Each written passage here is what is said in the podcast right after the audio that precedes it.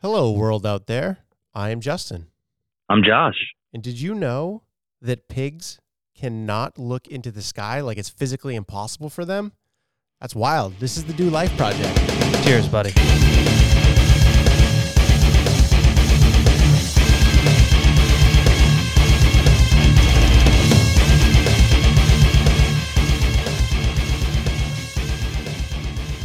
So pigs can't look up into the sky. At all. What do they have? Like, what do you call those things when people have like fucked up backs and they like they like mold the spine together? Yeah. Yeah, they have like a metal rod that they have. It's infused, a fused spine, not infused. That'd be weird, but I know what you're talking about. People out there know what you're talking about. I just don't like. And the same thing with dogs. Supposedly, dogs can't look up. Dogs can definitely look up. Yeah, I know. I don't know. It's a big debate online. I think we should do more research. Dogs can definitely look up, dude. Right? Yeah. Yeah. I think so. Let me see. Oh, dogs can, in fact, look up. While it's true that their ability to look upwards isn't quite so pronounced, dogs do have the ability to look upwards. Okay. Well, I take it back. Sorry, I was wrong. Not much of a fucking debate now, is it? No, not really at all. I would say no debate. I would go as far as to say no debate. No debate. So what are we here for today, Josh? Well, we're going to do another fucking Sip and Read. Should we talk about the fact that we're not together for the first time ever? Yeah, I was going to say we should probably address the elephant in the room. Or not in the room, because I'm not there. Yeah, this is officially our first episode where we are virtual, which is kind of weird. It's very weird. Yeah, very weird. I'm gonna have to invest in getting a second setup, which I'm totally fine with. Just because I'm gonna be traveling a lot over the next like 3 months, and I don't love sitting here on my cell phone with headphones in. It doesn't feel right. But yeah, we're gonna bang it out, and it's gonna be awesome, like it always is. We're gonna have fun, and that's that. Drive forward, baby. Hell yeah! And it's still January, so it's another dry episode. That sounds so weird to say, but this is the last one, and we'll get back into the fun. This is the last one, then we'll get back into the fun. This will be the last one. Yeah. Ooh. I was a poet, didn't even know it. But I got a fucking bottle of monkey shoulder. Ooh. Sitting over there. So good. That sounds so delicious. I actually drove by a sign today for that. It's kismet. It's pretty good, dude. It's delicious. All right, let's not focus on the things that we can't have. Okay. All right, let's focus on the things that we can. All right. All right. So I brought the book today. Yes, sir. And it is Quit: The Power of Knowing When to Walk Away by Annie Duke. Okay, so to quit something, like QUIT? Yeah. The power of knowing when to walk away. And you and I have we've brushed over this concept. I had no idea that there was an actual book about it. And I think we've both been like, you have to know when to walk away. And it was pretty interesting to have somebody like put pen to paper. Because I've never seen I'm sure there's a bunch out there. I've just never seen a book that talks about that. That's pretty cool. Why don't I give a little synopsis? Sure. Sort of give you an idea. And then there are some key ideas from the book that we can chat about or read some stuff from the book. We'll rock and roll like we always do. Hell yeah. All right, so Quit by Annie Duke will help you see the value in quitting. Weird, right? Yeah. We'll help you see the value in quitting and make better decisions about how and when to do it. It shows that success isn't about blind persistence. It's about finding the right avenue to pursue, which I think we both agree with. Yeah, I would say. If we don't, we may end up wasting piles of money on a doomed business or years on a dead-end relationship. By learning to quit at the right time, we can avoid grinding through unnecessary misery or wasting time and money we don't have, which frees us to work toward what we actually value. So right off the rip, like it comes across a little bit controversial. A bit. You know what I mean? But it's like, that's good advice, dude. It's good advice. It's a good concept. It is. I'm thinking about, so this is a super far-fetched one, but like, think of somebody that plays in a band, very good, but not, they don't have like the stage presence. They don't have the ability to actually be front and center for a record label, but they can write good songs.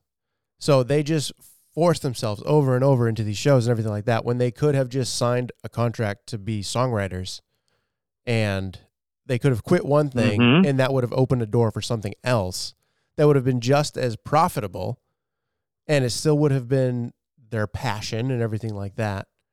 That's interesting. I don't know why I went to that specific example, but. Well, it's funny because you're hitting on one of the key ideas that we'll talk about. Yeah. That we'll talk about a little bit. You're so intuitive, Justin. You know that? I do. So intuitive. I'm one with the literature. But no, you're hitting the nail on the head, but we'll get into that. And, I mean, I'll tell you now, it's like, it has to do with, people,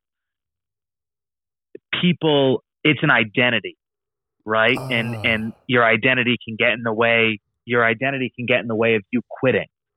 Definitely. Right. Which I feel like that's that. Let's just talk about it now. Okay. I feel like that's exactly what you were explaining, yeah. Right? It's like, no, I am an artist. This is what I do. It's a part of my identity, where, to your point, you'd probably be happier writing music and it'd be just as lucrative.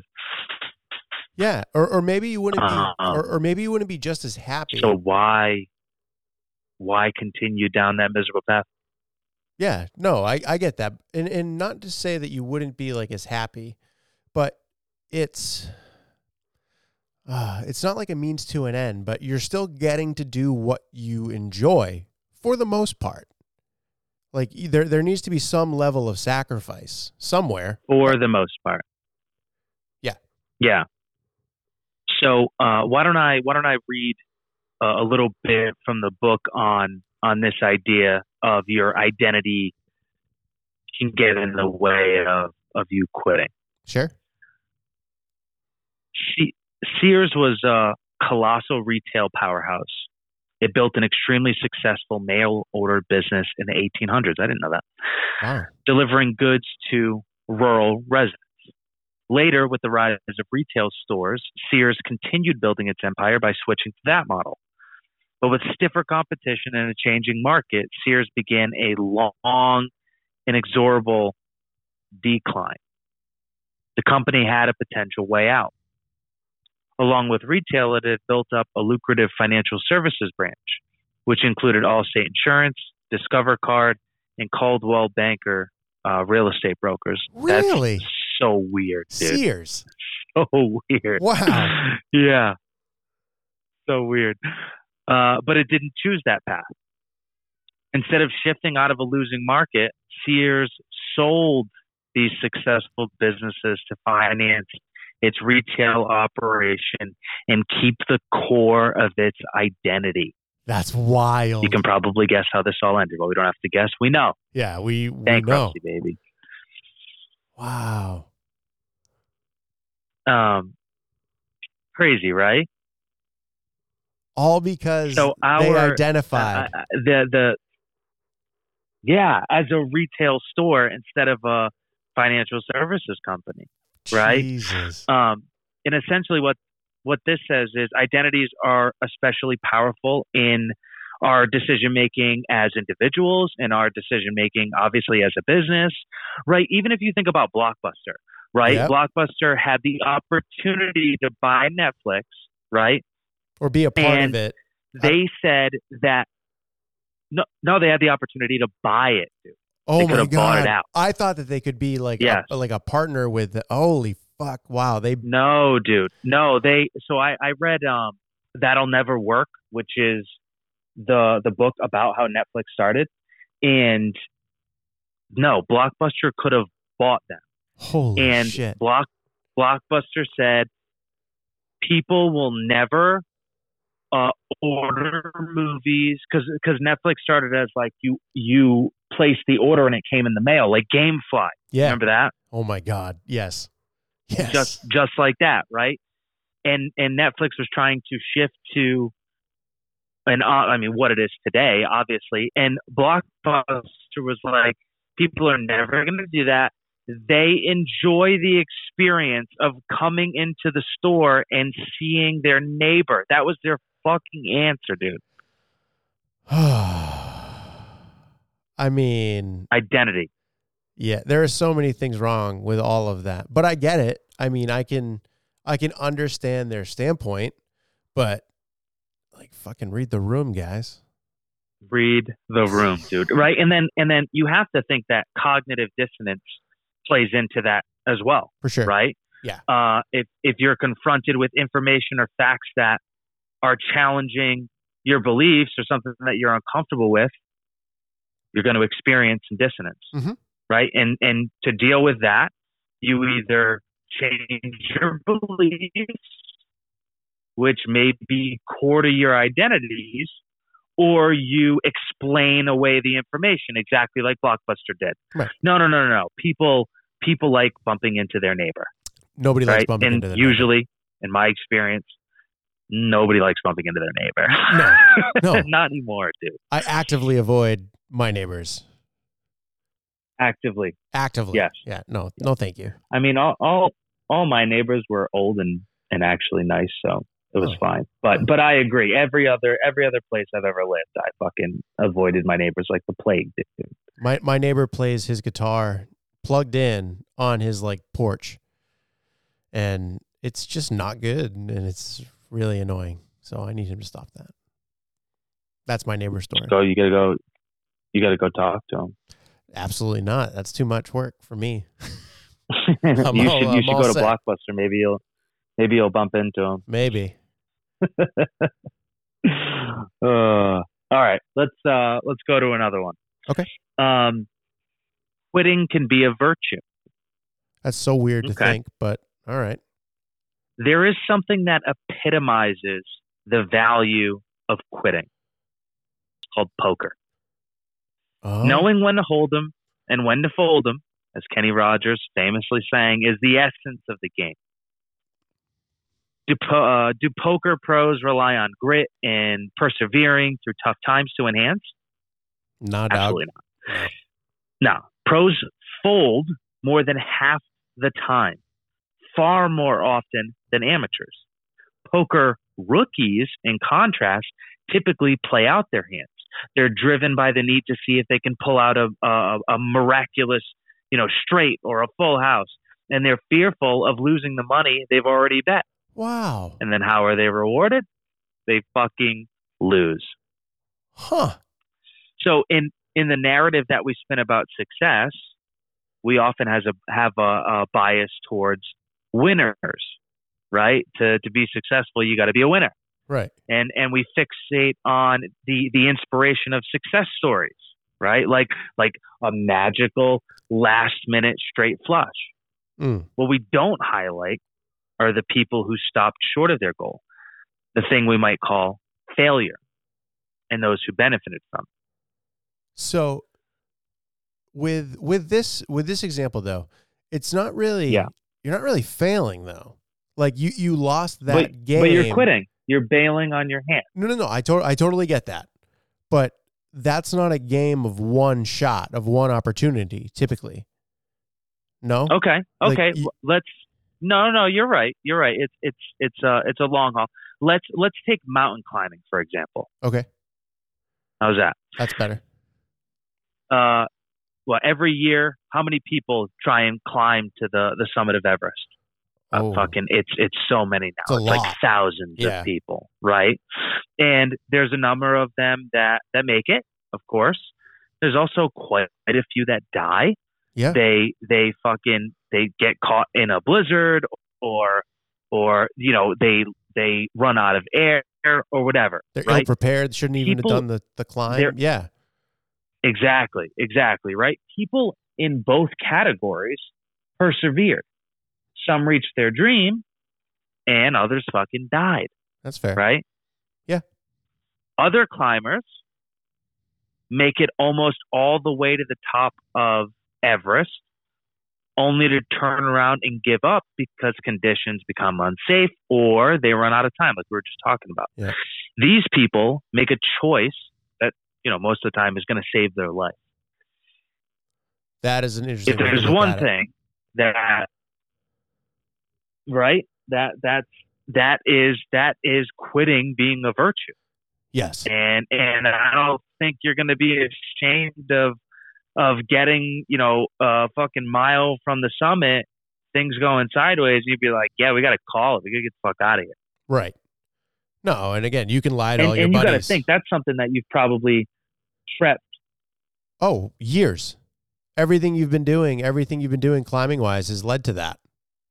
Everything. And the amount of money it costs fucking, I think it's, dude, yeah, the last time I checked, it was like, I think over $20,000. Ridiculous, dude. Ridiculous. So, quitting can be a virtue. And I can sort of see it. I can support that, especially with the mountain climbing aspect. Like, you can justify quitting. I don't like quitting, but if it's going to save your life, or if it's going to be something of that nature, of that value, then again, you should know when to walk away. You should know. Another one is we often keep going for way too long. I experienced that. I stuck around a company. You know, I a lot of this in my life has been around work. You know what I mean? So, but I'll give you a story from the book. Okay. Stuart Butterfield's big goal was to create a successful. You like that name? I love it. Butterfield. Love it. So his goal was to create a successful online game, and what he ended up building was an enormously profitable communications tool. But he was only. He was only able to build that because he had the wisdom to quit. His company, Tiny Speck, was armed with millions in investment capital. It had created a game called Glitch that attracted a lot of great reviews, but it had a small fan base, but a good fan base. His business model depended on building up subscribers. And even after like a marketing blitz, you know, he grew his subscriber base, but the math just didn't work out. It wasn't going to be profitable. The company wasn't going to make it with their current strategy. So Butterfield made a decision with investors, you know, still confident and subscriber numbers are still rising. He decided to quit. Many of us hang on for too long. We fight our goals to the bitter end, and we do this because we feel like we're losing an opportunity by quitting, right? He quit, but that doesn't mean that he just fucking gave up and stopped doing anything. He rolled the investment money into an internal communications tool that his team had been using, and it's a little something called Slack. Holy shit. Yeah. Butterfield sold Slack for $27.7 billion with a B dollars, and obviously changed the way teams communicate. Yeah. That's so crazy. Oh my God. Fucking wild, dude. So much money. So wild. So it's like so much money, dude. But it's like, you know, it's not like he quit and you know, went into a fucking cave and became a hermit. No, he see, okay, we're calling it quitting, but he didn't stop doing anything. He just shifted his focus. He changed his approach. Yes.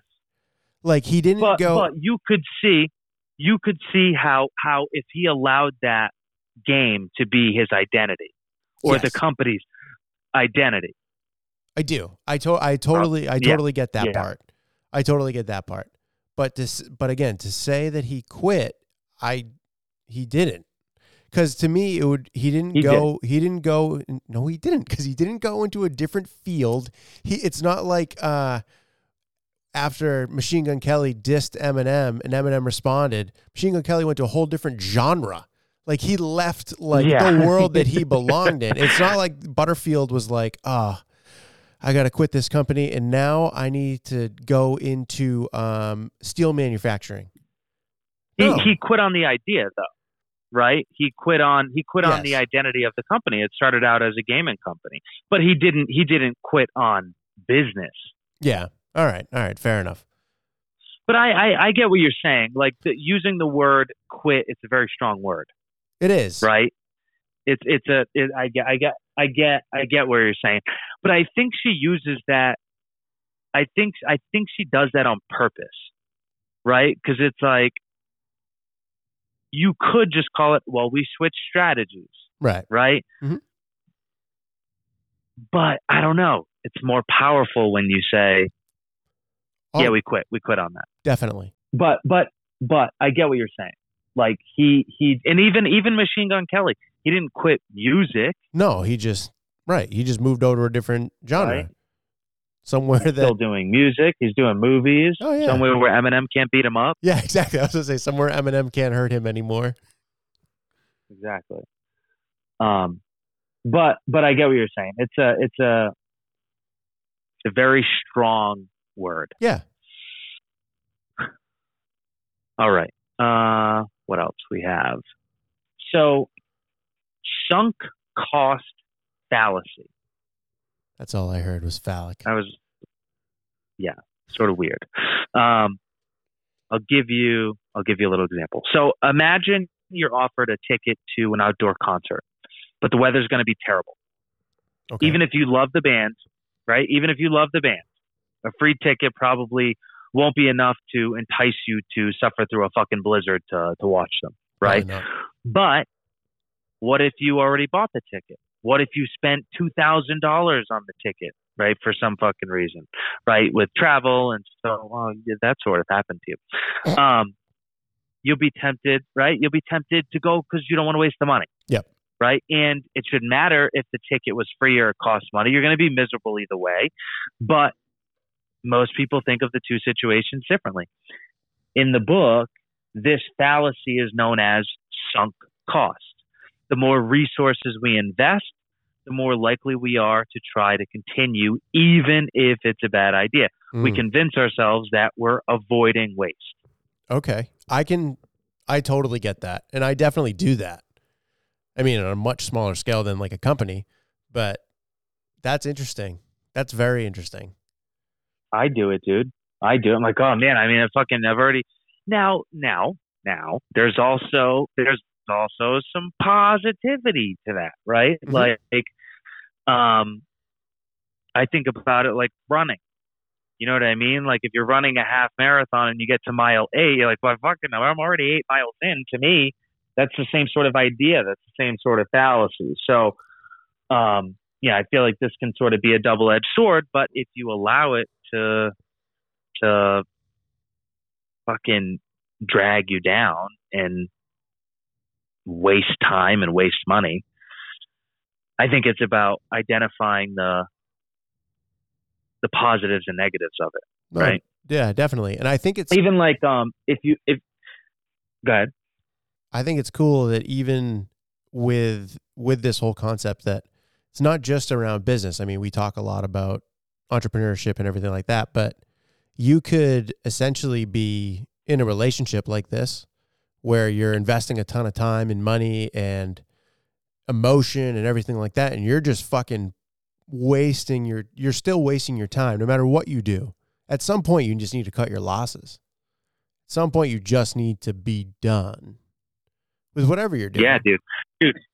I have a buddy of mine who is dating a girl who has talked about, like, I think it's going to be over. I think we're going to end up breaking up, right? The girl is saying this? No. My buddy. Oh, okay. All right. I was like, holy shit, she's just coming out and saying that to him? No. My buddy's telling me this, right? Okay. And I was like, well, I mean, if you feel like it's coming, then why don't you just rip the Band-Aid off and do it? Yeah. And he's like, well, you know, we have an apartment together and, you know, we've been dating for a year or whatever. And it's like, that's exactly what you're talking about. Yeah. That's exactly what you're talking about. It's like, yeah, that all is tough and everything, and that's going to suck, but it's going to happen either way. Like, you're aware that it's going to happen either way. So just be done now. And it should happen because it's not a good relationship. It should happen. Right. That's, yeah. I mean, you can also think about it like people who fucking go to college for like a liberal arts degree. Yeah. Just to do it. Or people who think that, I mean, dude, you fucking pick your degree at 18 years old. Like, I had no idea what I wanted to do. You get 3 years in and you're like, wow, I don't want to fucking do this. Well, fuck it. I'm already 3 years in. Let me just go into a field that I'm going to despise with a degree that I fucking hate. Yeah. That happened to me. Well, I wasn't 3 years in and I quit, but I had initially signed up on my like tour of the college to be a graphic designer, to be like an artist. And I didn't realize, sounds so stupid, I didn't realize I had to pick like certain classes and everything like that for the first year. And I did, and I went through them and I was like, this sucks so hard. Yeah. Like, I fucking hate this. I don't know what I want to do, but it's not this. This is awful. Yeah. So then you have to switch and everything like that. And it's a pain in the ass because it's like, okay, now I have these credits and I can't do anything with them. So that's a whole semester that I need to figure out how to make up to graduate on time. But that fucking sucks, dude. But and again, at the same time, I could have wasted 4 years and been miserable all the same. So yeah, it's all about just, again, knowing when to jump off. Yeah, exactly. All right, let's go to, this was probably the most interesting one to me. Okay. We talk about setting goals. We've talked about making sure that you write goals down, how important goals are. You should be setting goals and so on and so forth. The title of this key idea is The Problem with Goals. Super interesting. Yeah. So obviously goals can be incredibly helpful, right? They motivate us to accomplish difficult things like a marathon or fucking writing a symphony or whatever, right? All of it. Yeah. But they also come with some big downsides, right? They can blind us to circumstances. They can make us inflexible. They can keep us in negative situations, right? Oh, for sure. Like, you know, breaking your foot, running a marathon and finishing in excruciating pain. It's a part of the goal, and maybe it was worth it, but on an exponential curve, maybe not, right? Right. And in the book, she says that part of the reason of this is what she calls the finish line mentality. And the finish line mentality means that you don't see any accomplishment in completing just part of the goal. It's a pass or fail situation. Oh my God, that's me. Yeah. Isn't that wild? Yes. Yes, that's crazy. I was like, fuck, dude, that's me too. if I don't fucking accomplish the whole thing, I feel like I've completely wasted my fucking time. I'm a loser. Yeah, me too. Me too. But it's so interesting because I think both you and I are very aware of the saying and believe in the saying that like 50% of something is better than 100% of nothing. Yes. Yet. Yes. When it comes to things that we want to do, we're like, no, 100%. It's everything. Yeah. Yeah. I want it all, motherfucker. So she says that goals create a false choice, right? It's either finish or don't even bother starting. Huh. Okay. I never thought of it that way, but I can see it after, you know, hearing it. Well, I've always thought about it as like paralysis by analysis. Yeah. Right? Where you're like, you're thinking about something and you research and you research and you research and you just never execute. But I feel like if somebody doesn't have the confidence that they can finish a goal, they, you know, I wanted to run a marathon for so long and I did not have the confidence that I could finish it. And I just pushed it off and pushed it off and pushed it off and pushed it off. You know what I mean? Mm-hmm. So what changed? So, my friend forced my hand and just made me sign up for one. Oh, okay. And then I was like, all right, I'll build up some confidence. And I ran a 5K, and then I ran two 5Ks, and then I ran two 10Ks, and then I ran two half marathons, and then I ran the marathon. There you go. That's turning a frown upside down. Turning a frown upside down.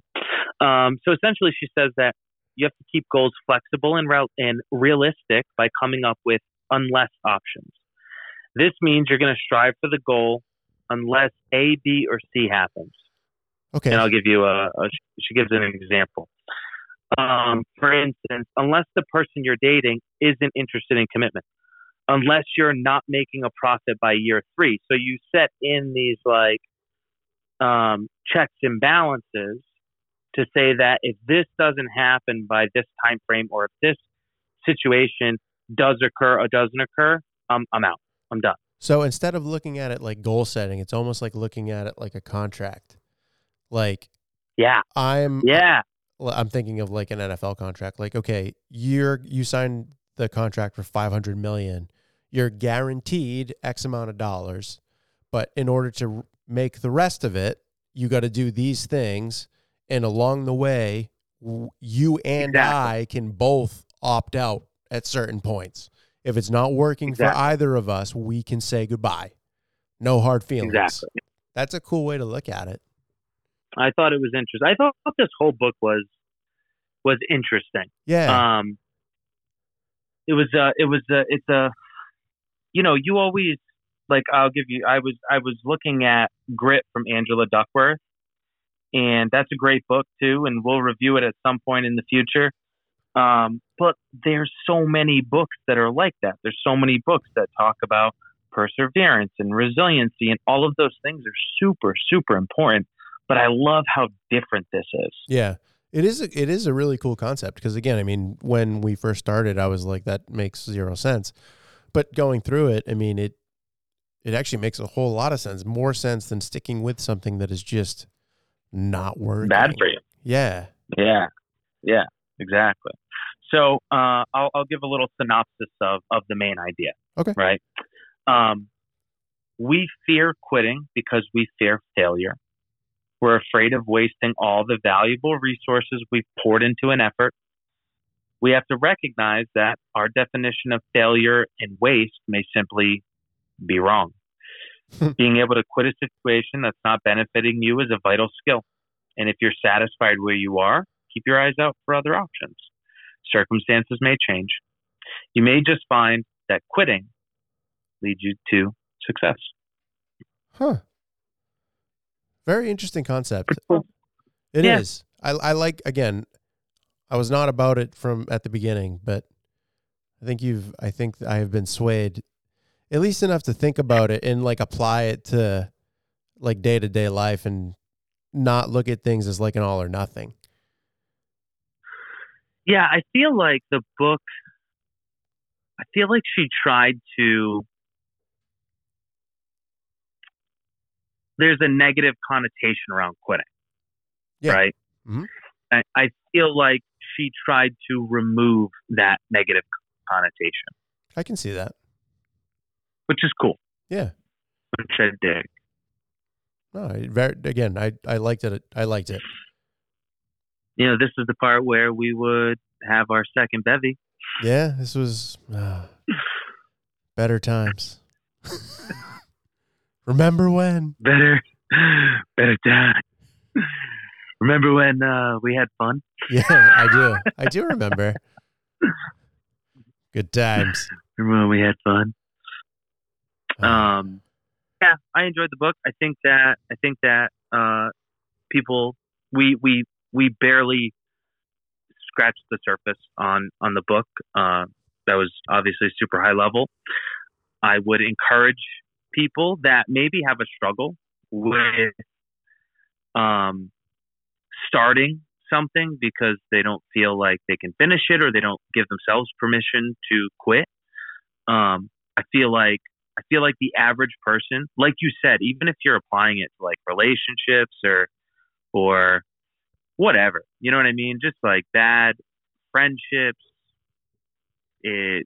whatever. I feel like it can be applied and be valuable. Definitely. And I really like the idea too of applying it to starting things as well.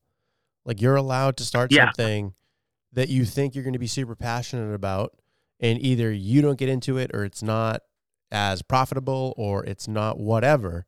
You have the opportunity and the right to just walk away. Like just because you say you're going to be the next Picasso and you start going out and doing all the things and you realize I'm better suited for something else. Good. You know what? You tried, you experienced it. And now you know that you're better suited for something else. You don't have that in the back of your head, like, oh, I wonder if. I like that you can apply this to starting as well. Yes. And I think a big thing is like you said, just giving yourself the permission and the right to walk away if it's not working. Yeah. No big deal. All right. You wanna put a little bow on it? Yeah, or bow, or should we put a postage stamp? Like, how do we want to do this now? Yeah, maybe we should go to FedEx and get a box and we'll see. Package it up, throw it in the mail. There we go. If they want to get in touch with you, how do they do it? You can find me on Instagram. It is Justin_DL Project. Yeah, it is. If you want to get in touch with the podcast, we are at the Do Life Project on Instagram and TikTok, the DoLifeProject.com. Find us online. If you want to get in touch with me, I'm at Joshua_does_life on Instagram, at Joshua_does_life on the Twitch machine. If you haven't left us a review yet, to do it. We'd appreciate it. It helps our podcast a lot. And until next time. So long, you dirty freaks.